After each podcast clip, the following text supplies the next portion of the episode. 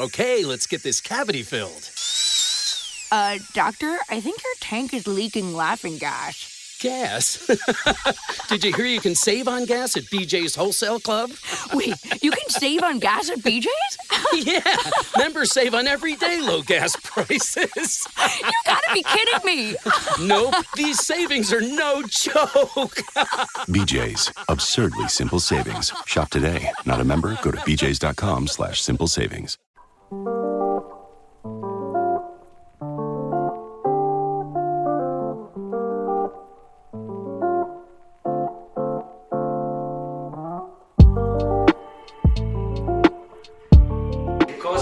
Successo se? Naturalmente l'abbiamo detto prima, la storia non si fa con i se, eccetera.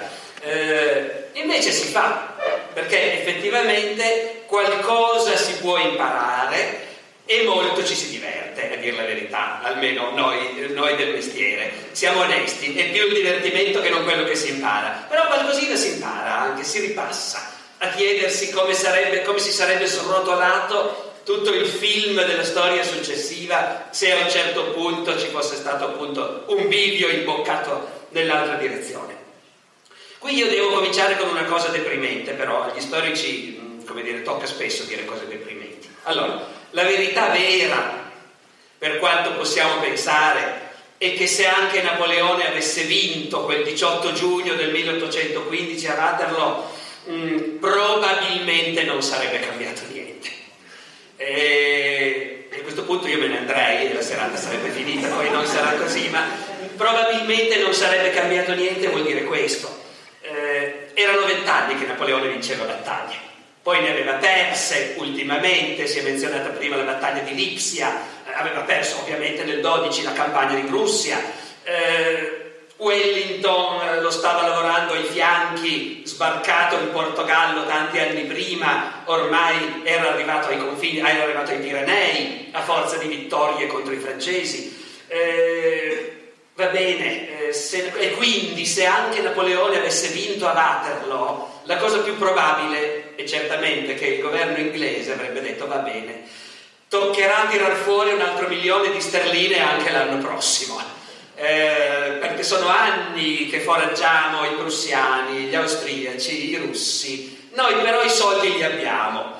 Eh, truppe non ne abbiamo molte, stavolta ci abbiamo provato a usarli direttamente, in Belgio abbiamo perso, pazienza, tireremo fuori altri soldi, l'anno prossimo i russi faranno quello che noi e i prussiani non siamo riusciti a fare.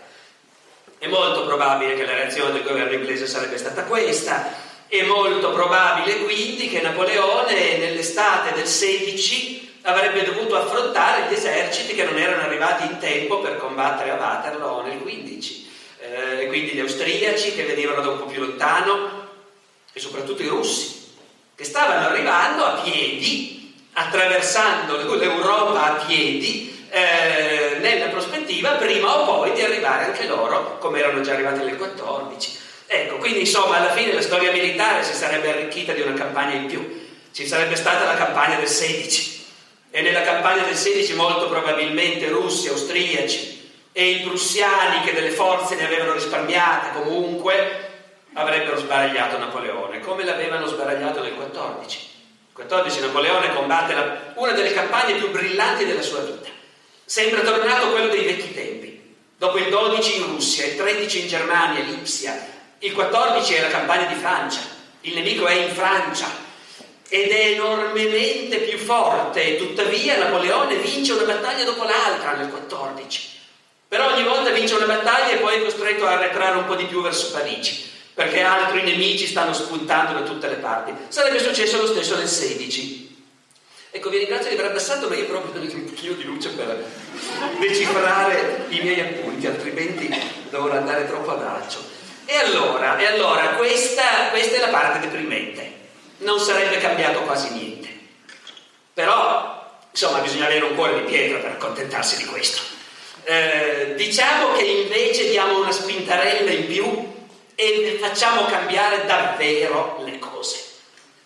Diciamo, diciamo che il governo inglese invece stavolta effettivamente non ne può più che il governo inglese decide che no, eh, basta, basta spendere soldi per questa cosa.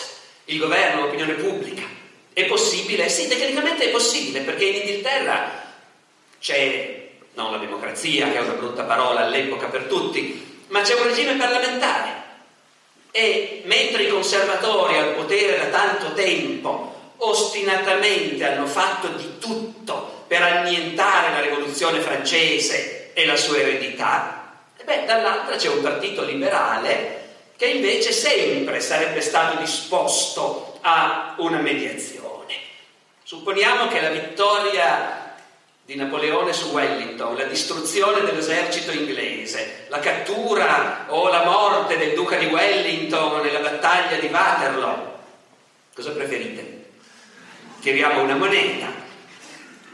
E tolto di mezzo anche uno degli uomini che in Inghilterra più premevano per continuare con un leader conservatore, eh, un feroce conservatore che poi per tutta la vita in seguito sarà ai vertici della vita politica inglese, primo ministro a lungo, conducendo una politica estremamente reazionaria, non solo conservatrice, sparando sugli operai in sciopero e così via. Ecco, tolto di mezzo lui magari magari può darsi che il governo inglese cambi idea. Va bene, soldi non ce ne sono più.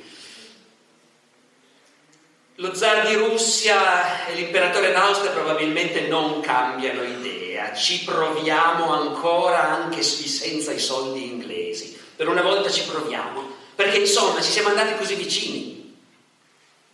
Cioè, tra l'altro io mi accorgo che do per scontato che, sia, che tutti abbiamo presente sulla punta della lingua perché è stata combattuta la battaglia di Waterloo in quel momento preciso. Eh, torniamo indietro un attimo. I fatti li sappiamo, Napoleone l'ha vinta, la battaglia di Waterloo. Però torniamo indietro un attimo per ricordarci come mai è stata combattuta.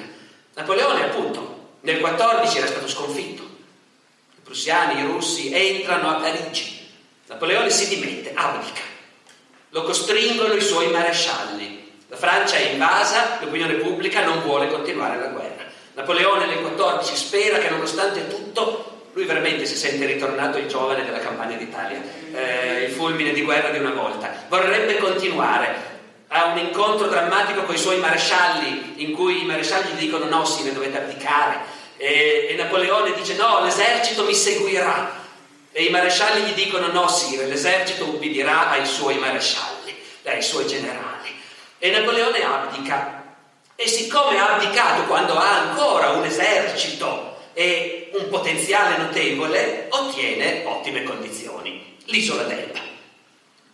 Certo, ottime condizioni per chiunque, diventare l'imperatore dell'isola d'Elba non è il peggiore dei destini, però ovviamente a lui l'isola d'Elba sta stretta. E quindi dopo pochi mesi all'isola d'Elba scappa e torna in Francia. A noi sembra ovvio, lo sappiamo tutti, c'è stata l'Elba, poi la fuga dall'Elba, lo sbarco a Antibes e poi la marcia su Parigi in 100 giorni, 1815. A noi sembra ovvio perché è successo. A loro quando succede sembra una cosa assolutamente incomprensibile e inconcepibile. Per loro era proprio finita. Napoleone all'Elba è, lo possiamo dimenticare, sta lì e non si pensiamo più a Napoleone. Si era riunito il congresso di Vienna e il congresso di Vienna stava allegramente, fra balli e banchetti, risistemando la carta d'Europa. Partecipavano anche i francesi perché essendo tornato il re Borbone in Francia e, e, ufficialmente tutte quelle guerre si erano fatte anche per riportare i Borboni sul trono, non solo per impedire alla Francia di diventare la più grande potenza del mondo, e la verità è quella, però ufficialmente era per far tornare i Borboni, quindi i Borboni tornati, anche loro sono al congresso di Vienna. Si discute fra amici, tutte le potenze d'amore e d'accordo. E poi al congresso di Vienna arriva la notizia di colpo che quell'altro è scappato dall'isola d'Elba. Quando arriva questa notizia il congresso di Vienna si mette a ridere, credono che sia una barzelletta. Eh, una cosa che stiamo facendo con noi adesso, no? Ecco, immaginate se scappasse dall'isola d'Elba e tutti a ridere. Poi invece scoprono che è vero. È scappato, è sbarcato in Francia e progressivamente sta uh, marciando su Parigi e le sue forze si accrescono continuamente. Il Borbone da Parigi Luigi XVIII gli manda contro reggimenti comandati dai suoi vecchi marescialli e via via questi reggimenti quando vedono l'imperatore gli vengono le lacrimucce agli occhi eh, e si mettono tutti ad acclamarlo e si aggiungono alle sue forze. Eh, a Parigi viene affisso un manifesto satirico che dice l'imperatore Napoleone al suo buon fratello il re Luigi. Mio caro fratello, non mandatemi più altre truppe, ne ho già abbastanza. Eh, Napoleone entra quindi a Parigi. L'altra vecchia barzelletta è naturalmente i titoli dei giornali francesi via via che Napoleone si avvicina a Parigi, e cioè l'orco corso è sbarcato in Provenza, l'usurpatore è entrato a Grenoble, Bonaparte è arrivato a Lione, Napoleone è a Versailles, Sua Maestà l'imperatore Napoleone è entrato a Parigi acclamato dal suo buon popolo. E dopodiché, dopodiché le altre potenze non ci stanno. Napoleone manda delle lettere a tutti i governi d'Europa dicendo io non voglio niente, mi vanno bene i confini fissati al congresso di Vienna, non farò più guerra a nessuno. Non ci crede nessuno. Il re d'Inghilterra non può neanche leggere la lettera, anzi il principe reggente, in quel momento c'è la reggenza perché il re Giorgio è impazzito, eh, il principe reggente non può neanche legge, aprire la lettera, il governo lo costringe a rimandarla indietro ancora nella busta. Perciò le potenze si alleano contro Napoleone, gli inglesi mettono i soldi come al solito e stavolta anche un piccolo esercito, i prussiani un esercito più grosso, gli austriaci e i russi ne manderanno uno anche loro. Napoleone sa perfettamente che non ce la farà mai contro tutta questa gente. Di conseguenza, eh, cosa fare? Attaccare per primo. Prima che siano arrivati i russi, prima che siano arrivati gli austriaci. Chi c'è già? Gli inglesi e i prussiani. Dove sono? In Belgio, aspettano gli altri per invadere la Francia. Li attacchiamo noi. E Napoleone li attacca. E li sconfigge il primo giorno, sconfigge i prussiani a Ligny il 16 giugno, è la sua ultima vittoria. E poi due giorni dopo a Waterloo No, cosa dico la sua ultima vittoria? La penultima, perché, anzi neanche la terzultima, perché a Waterloo vince, come sappiamo. Il 18 giugno 1815 a Waterloo Napoleone sbaraglia gli inglesi e i prussiani. Il governo inglese cade e salgono al potere i liberali. Il paese è stanco, stufo di pagare. Non tiriamo più fuori un soldo. Lasciamo Napoleone sul trono, basta. L'Inghilterra si occuperà delle sue colonie.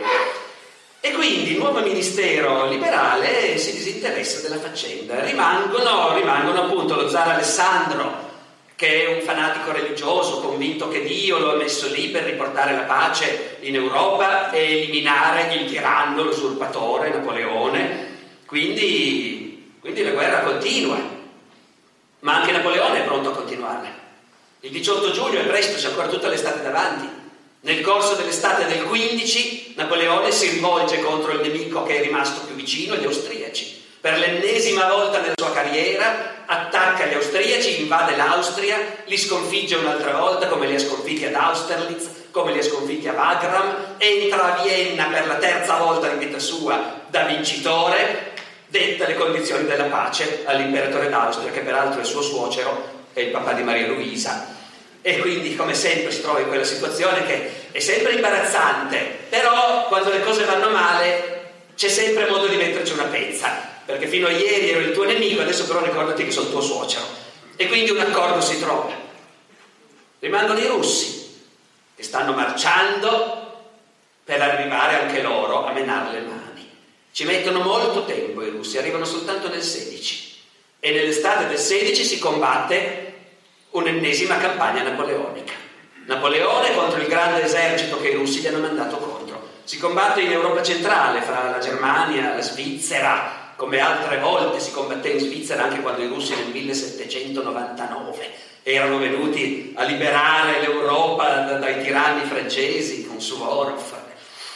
Si combatte tra Germania e Svizzera, naturalmente però non c'è partita. Napoleone è davvero di nuovo quello di una volta, sconfigge anche i russi, sono così lontani dalle loro basi.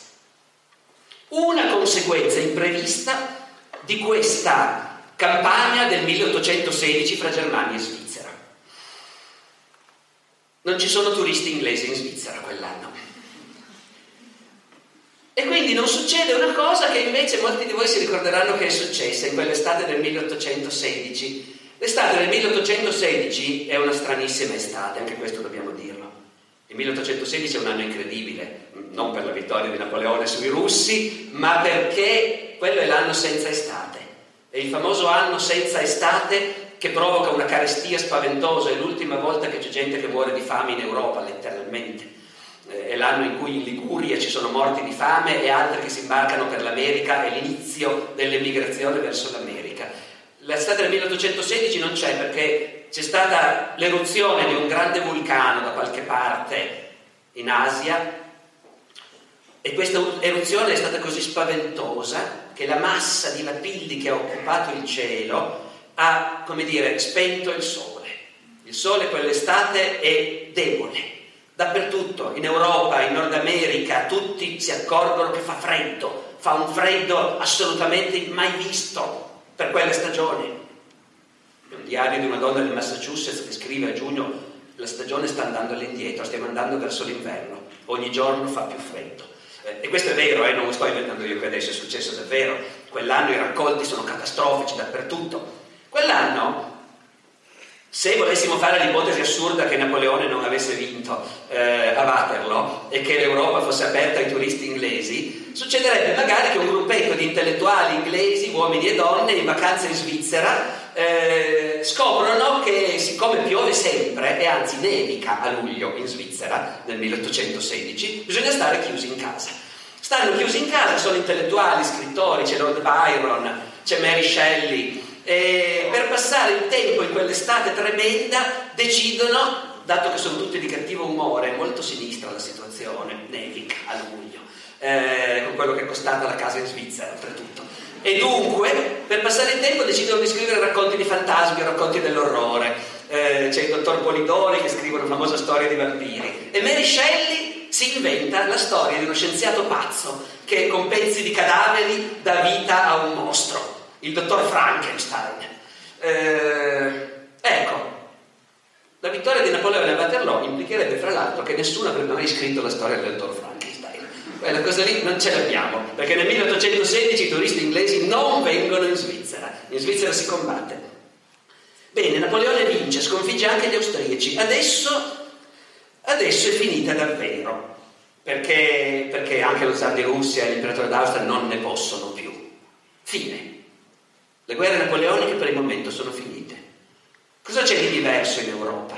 E accidenti se ci sono delle differenze apparentemente non visibili sulla carta geografica perché è bastato il 14 per far tornare i Savoia in Piemonte, in Sardegna, per far tornare i Borboni a Napoli, limitiamoci all'Italia per non complicarci troppo la vita. Quindi ci sono in realtà queste monarchie, però non c'è la Santa Alleanza, non c'è un'Europa dominata dall'alleanza delle grandi potenze che hanno sconfitto Napoleone, la Russia, l'Austria, la Prussia e che impongono in Europa una visione conservatrice, ferrea, per cui non si parla più di liberalismo, di costituzione, di elezioni, di partiti, di libera stampa, non se ne parla più. Quella è la legge dettata dalle potenze vincitrici e le piccole monarchie si adeguano.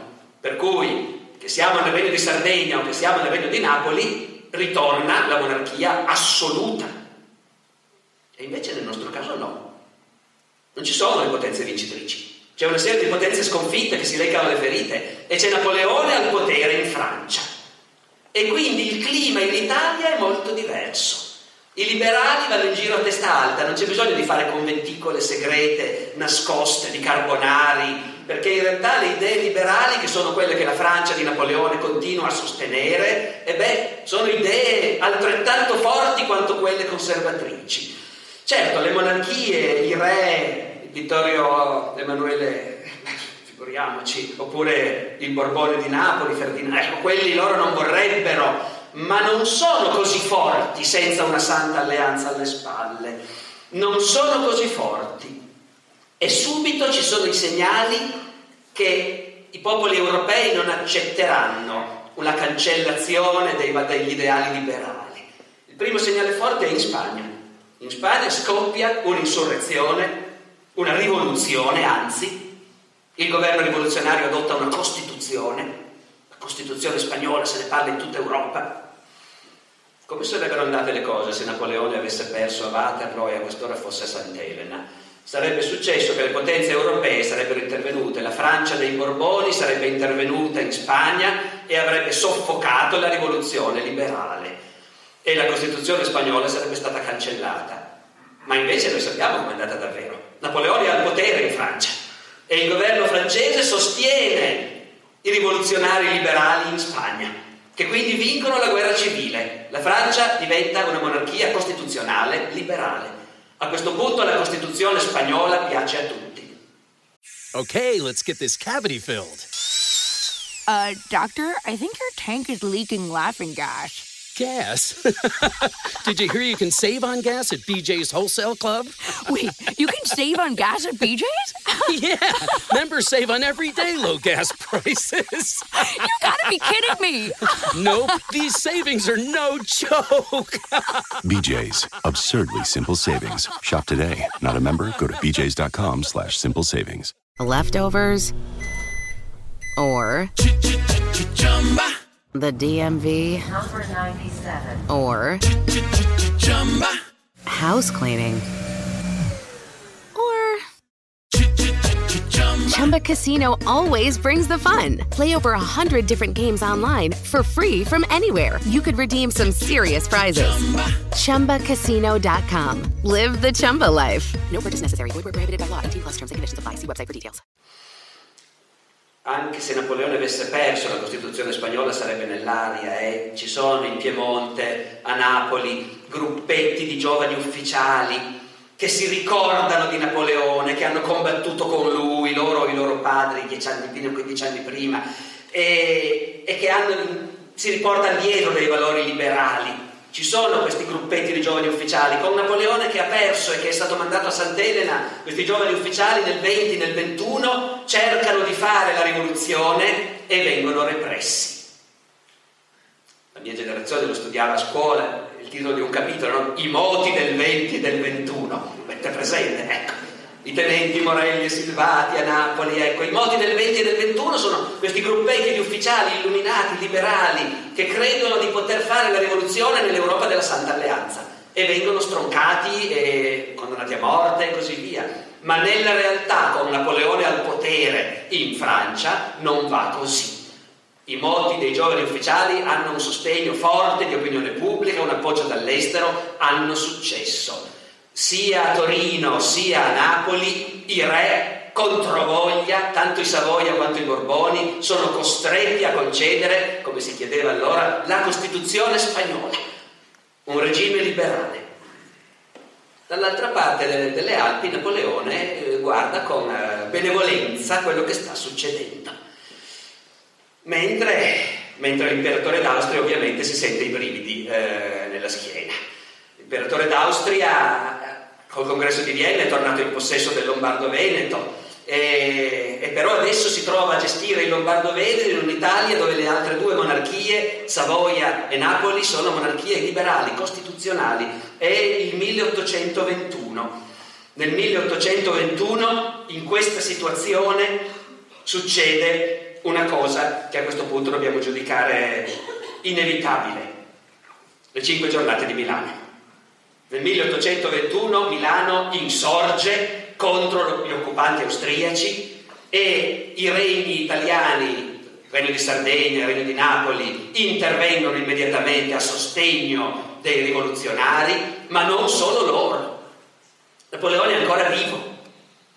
Napoleone, lo sappiamo, se avesse perso a Waterloo sarebbe morto proprio nel 1821. Eh, a Sant'Elena si rodeva molto il fegato eh, anche senza supporre, come all'epoca qualcuno ha supposto che gli inglesi gli mettessero qualcosa nella minestra, eh, che non si sa ma sembrerebbe di no in linea di massima, però comunque il fatto di essere lì prigioniero con la sua gloria dietro le spalle certamente gli ha accorciato la vita. Napoleone muore a 52 anni, figuratevi, nel 1821. Ma nella realtà che noi stiamo raccontando, Napoleone è sul trono, a Parigi, fresco come una rosa, sta benissimo e dato che scoppia la guerra in Italia decide di intervenire a sostegno delle forze liberali contro gli austriaci. 1821-1822 si combatte la prima guerra d'indipendenza. Napoleone scende in Italia alla testa del suo esercito, è quella che passa alla storia come la seconda campagna d'Italia. Napoleone sbaraglia gli austriaci, Volendo potremmo supporre che li sbaragli in tre grandi battaglie, al Ticino, alla Trebbia e al Trasimeno. Ma questo non è strettamente indispensabile, quello che è certo è che li sconfigge. Li sconfigge e poi entra vittorioso a Milano. Un giovane letterato milanese scrive un'ode per celebrare il giorno in cui Napoleone è entrato vittorioso a Milano, il 5 maggio. Eh, giovane letterato si chiama naturalmente Alessandro Manzoni. E a questo punto, a questo punto si, rista- si riorganizza l'Italia. Non si riesce ancora a fare un'Italia unita, si fa una federazione però. C'è il Regno di Napoli con i Borboni, c'è il Regno di Sardegna con i Savoia, il Lombardo-Veneto ridiventa come ai vecchi tempi di Napoleone una monarchia a sé stante, un regno del nord, lo chiamano il regno di Lombardia stavolta, con capitale a Milano. Milano finalmente per una volta nella storia è capitale di qualcosa, che è l'eterna aspirazione dei milanesi. E bisogna trovare un re naturalmente per Milano. Lo troviamo. C'è Gioacchino Murat, il quale, dato che le cose, ecco, se Napoleone avesse perso a Waterloo, povero Murat, chissà cosa gli sarebbe successo. Magari si sarebbe messo in testa di sbarcare da solo in Calabria per riprendersi il regno e i Borboni lo avrebbero preso e fucilato, a Pizzo Calabro per esempio. No? Ecco. Eh, ma invece Napoleone ha vinto, quindi Murat non ha fatto niente del genere, è rimasto a corte di Napoleone a Parigi in attesa che il cognato gli trovi una sistemazione. Adesso la sistemazione c'è. Gioacchino Murat, re di Lombardia, e capo della federazione italiana, insieme con i Savoia, i Borboni e anche il Papa che a questo punto ha capito che insomma, non ci sono molte alternative.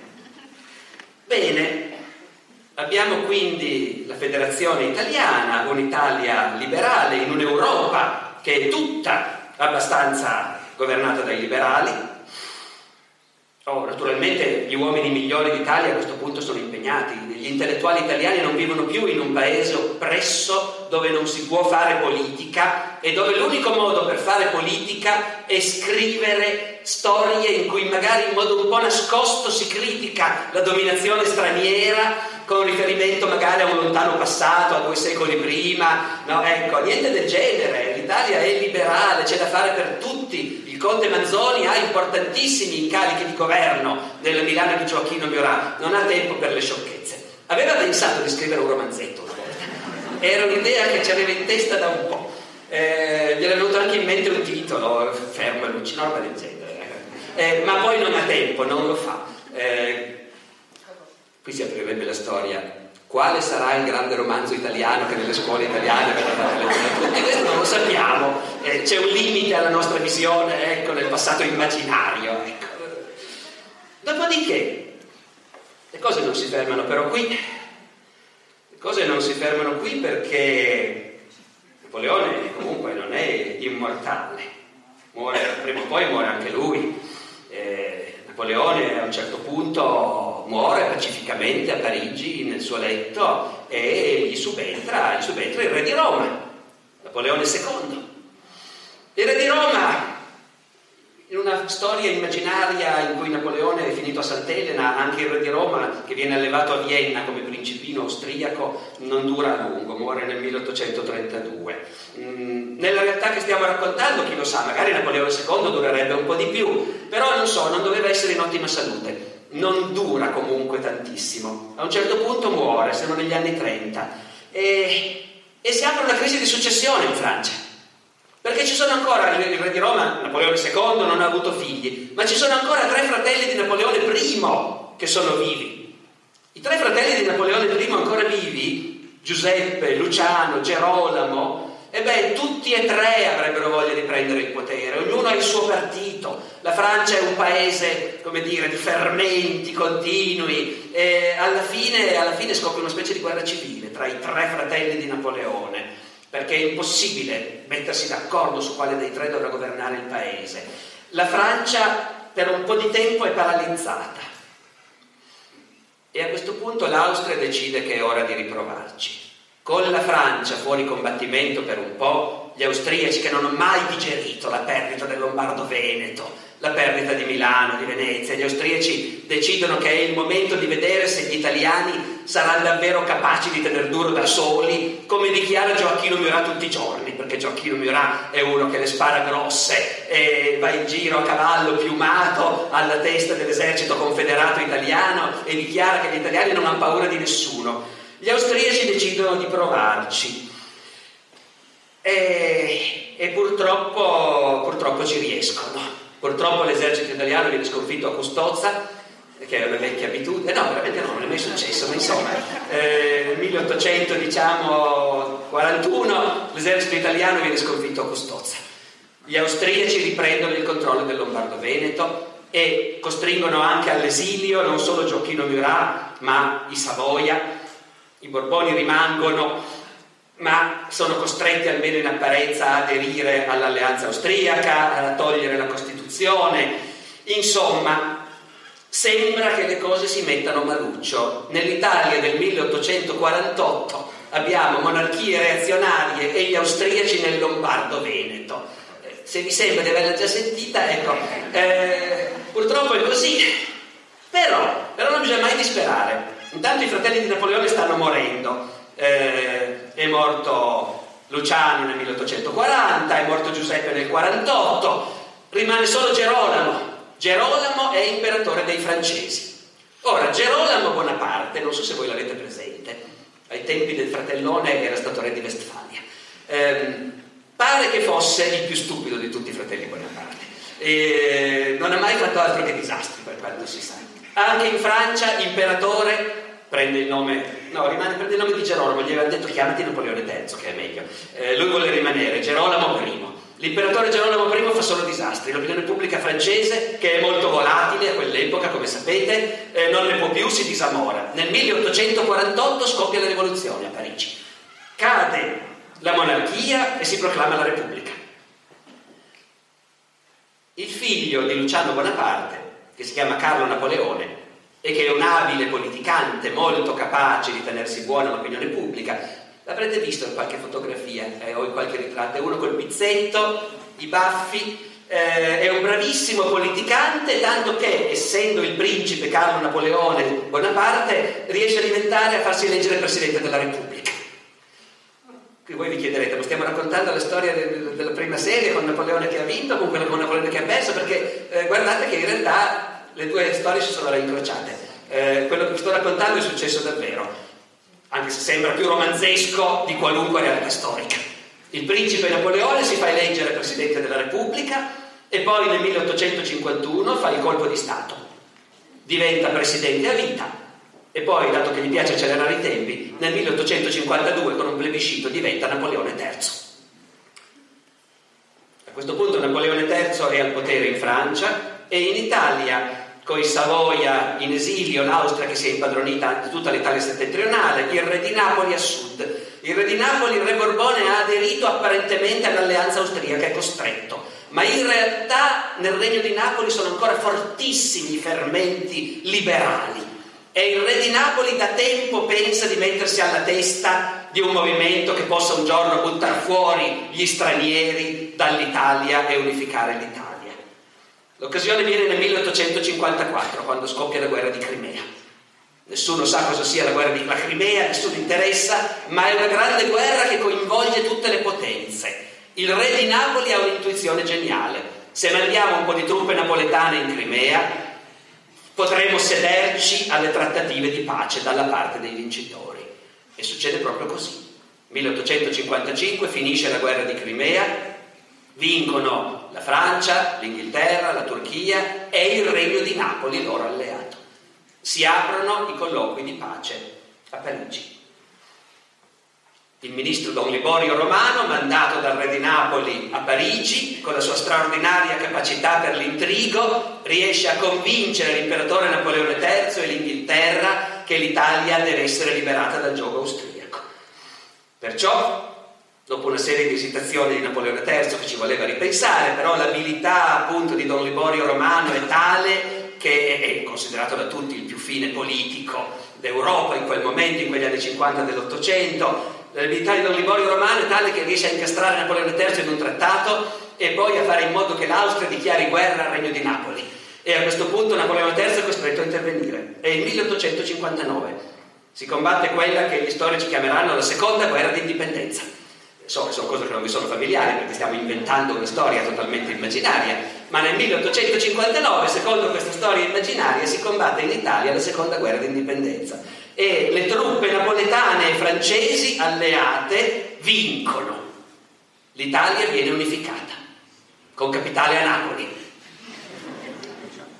Poi la capitale sarà trasferita a Firenze nel 1864 perché eh, Napoleone III vuole la garanzia che a Roma abbiamo rinunciato e quindi per dimostrarci che avete rinunciato a Roma voi trasferite la capitale in un altro posto. Non è una cosa che si fa così facilmente trasferire la capitale, quindi se andate a Firenze saremo sicuri che Roma la lasciate stare. Ma questa è un'altra storia. La capitale viene sottratta a Napoli, portata a Firenze, a Napoli ci sono manifestazioni di piazza, l'esercito spara, centinaia di morti. Però bene o male l'Italia è comunque unita e per molto tempo si celebra nelle scuole italiane nelle manifestazioni pubbliche il ricordo delle grandi imprese eh, del re Ferdinando e del suo grande ministro Liborio Romano che hanno fatto l'unità d'Italia.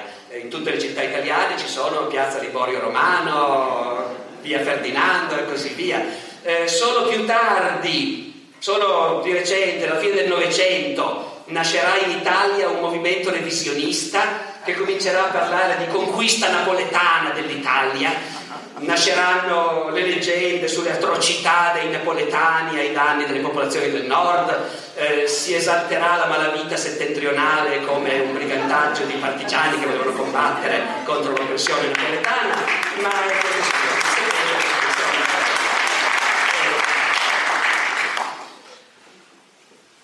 rimane, rimarrebbe un'ultimissima cosa di cui, eh, su cui interrogarsi. Eh, allora, eh, in Italia dai moti del 2021 i governi sono diventati liberali.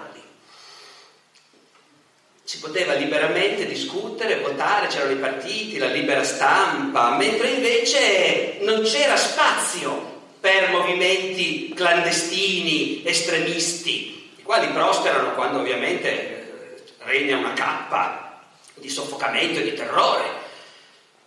Non ci sono quindi gruppi, società segrete, carbonari e cose del genere, ci sono i partiti.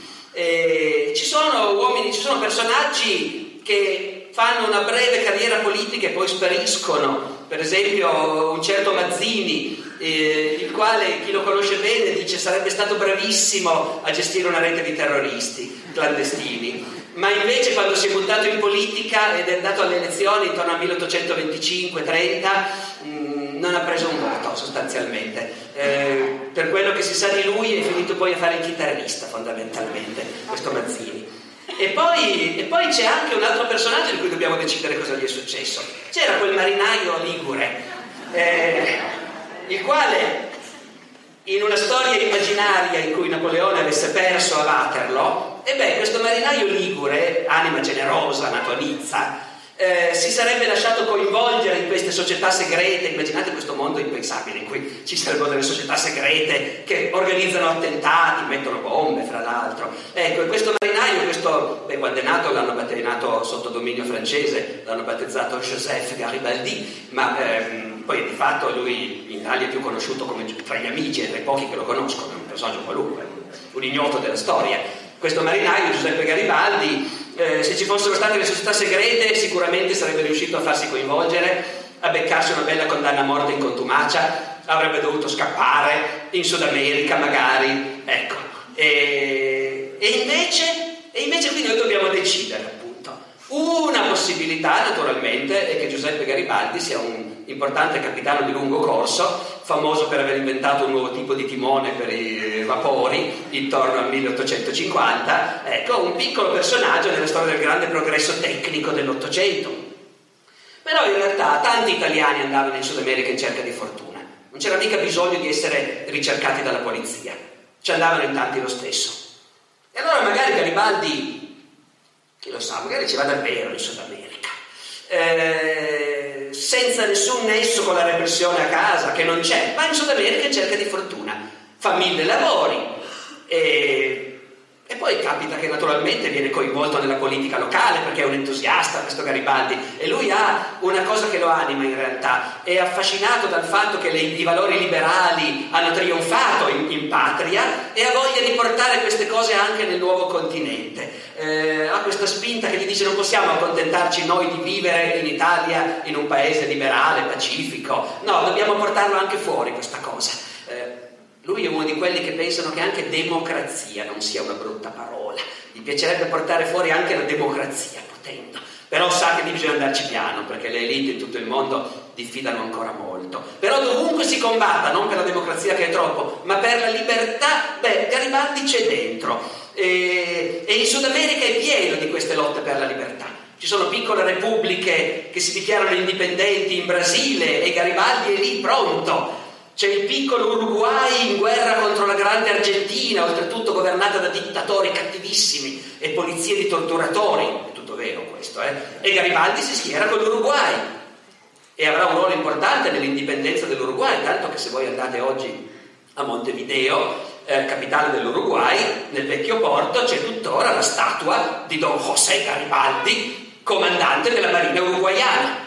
Eh, dopodiché, dopodiché, certo, Garibaldi, però nella realtà che noi conosciamo, eh, questa più triste in cui Napoleone ha perso a Waterloo, Garibaldi in Sud America è sempre dominato dall'idea di tornare in patria e portarla in patria la lotta per la libertà.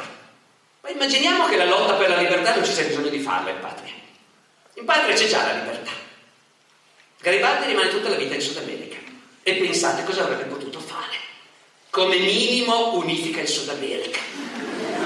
Gli Stati Uniti, gli Estados Unidos de America una grande potenza che poi nel nuovo secolo farà da contraltare agli stati del nord con l'immensa prosperità delle miniere brasiliane, della carne argentina, ecco, una grande potenza che cambierà la storia del mondo, dove Garibaldi è venerato in tante città, tra cui Buenos Aires, che in realtà come sapete oggi si chiama Garibaldi, Ciudad Garibaldi, a ricordo dell'uomo che unificò l'intero continente e poi rifiutò la corona di imperatore che una delegazione unita di boliviani, cileni, peruviani, argentini e messicani era venuta a portargli e si ritirò in un'isoletta dei Caraibi, credo, eh, certa Cabrera o qualcosa del genere, insomma, a passare i suoi ultimi anni in spiaggia mangiando noci di cocco. Eh, oppure c'è un'altra alternativa però naturalmente, perché Garibaldi avrebbe anche potuto decidere, ecco, mh, mm, il Garibaldi che noi conosciamo nella storia vera e triste in cui Napoleone ha perso a Waterloo è un uomo che sa fare una cosa benissimo, la guerriglia. E anche la guerra all'ingrosso la sa fare piuttosto bene. Però lui per tutta la vita, in realtà, prima di capire che la sua strada era quella, ha cercato disperatamente di fare un'altra cosa, diventare ricco con gli affari. Le ha tentate tutte, gli andavano tutte male, ma probabilmente perché era distratto dalla politica. Ecco, una delle cose che Garibaldi, sapete Garibaldi ha fatto infiniti mestieri in vita sua, eh? ha fatto l'insegnante privato a eh, Istanbul, eh, per dire, e il commerciante di spaghetti in Brasile. Eh, lui girava per, con una delle barche che aveva battezzato, se non sbaglio, Italia e Libertà o qualcosa del genere, battendo bandiere tricolore. Eh, negli anni 30, qua, primi anni 40 dell'Ottocento, eh, appunto commerciando all'ingrosso in spaghetti al largo delle coste brasiliane e dando un enorme fastidio al governo piemontese a Torino, allora ancora totalmente reazionario, il quale che ci fosse questo suddito, ricercato dalla polizia oltretutto, che nel nuovo continente allegramente commerciava con battelli su cui batteva l'odiata bandiera tricolore, che in quel momento non esisteva da nessuna parte in Italia, ecco, questo dava talmente fastidio questa è una storia vera, eh, nel caso che mi state confondendo, dava talmente fastidio al governo di Torino che noi poi abbiamo trovato delle lettere in cui l'ambasciatore piemontese, Savaldo, Savoiardo, in, eh, in, Brasile, scrive al governo di Torino. C'è questo pirata, questo Garibaldi che fa il suo commercio con queste barche, batte il tricolore, dice se voi volete, io credo che non sarebbe difficile toglierlo di mezzo. Abbiamo qui alcuni dei nostri bastimenti mercantili discretamente armati eh, basta che ve lo diciate e il Garibaldi non si sentirà più parlare e l'ambasciatore conclude più o meno dicendo sono cose che si fanno qui in America, eh, non c'è da preoccuparsi, ecco. Poi da Torino non gli danno il via libera e Garibaldi, Don José, continua a commerciare gli spaghetti. Ma immaginate se Garibaldi non fosse stato distratto dalla guerra, dalla libertà, da tutte queste cose e avesse concentrato il suo immenso talento nel commercio degli spaghetti. Oggi il mercato della pasta sarebbe dominato da un unico marchio, Pasta Garibaldi.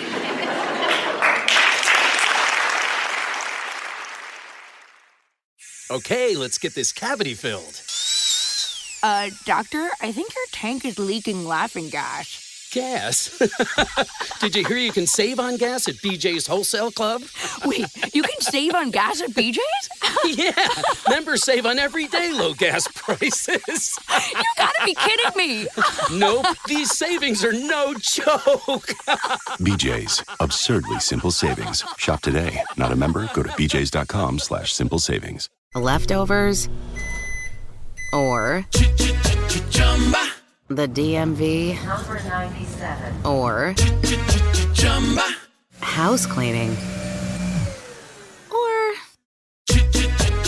Chumba Casino always brings the fun. Play over a hundred different games online for free from anywhere. You could redeem some serious prizes. ChumbaCasino.com. Live the Chumba life. No purchase necessary. Void where prohibited by law. 18 plus terms and conditions apply. See website for details.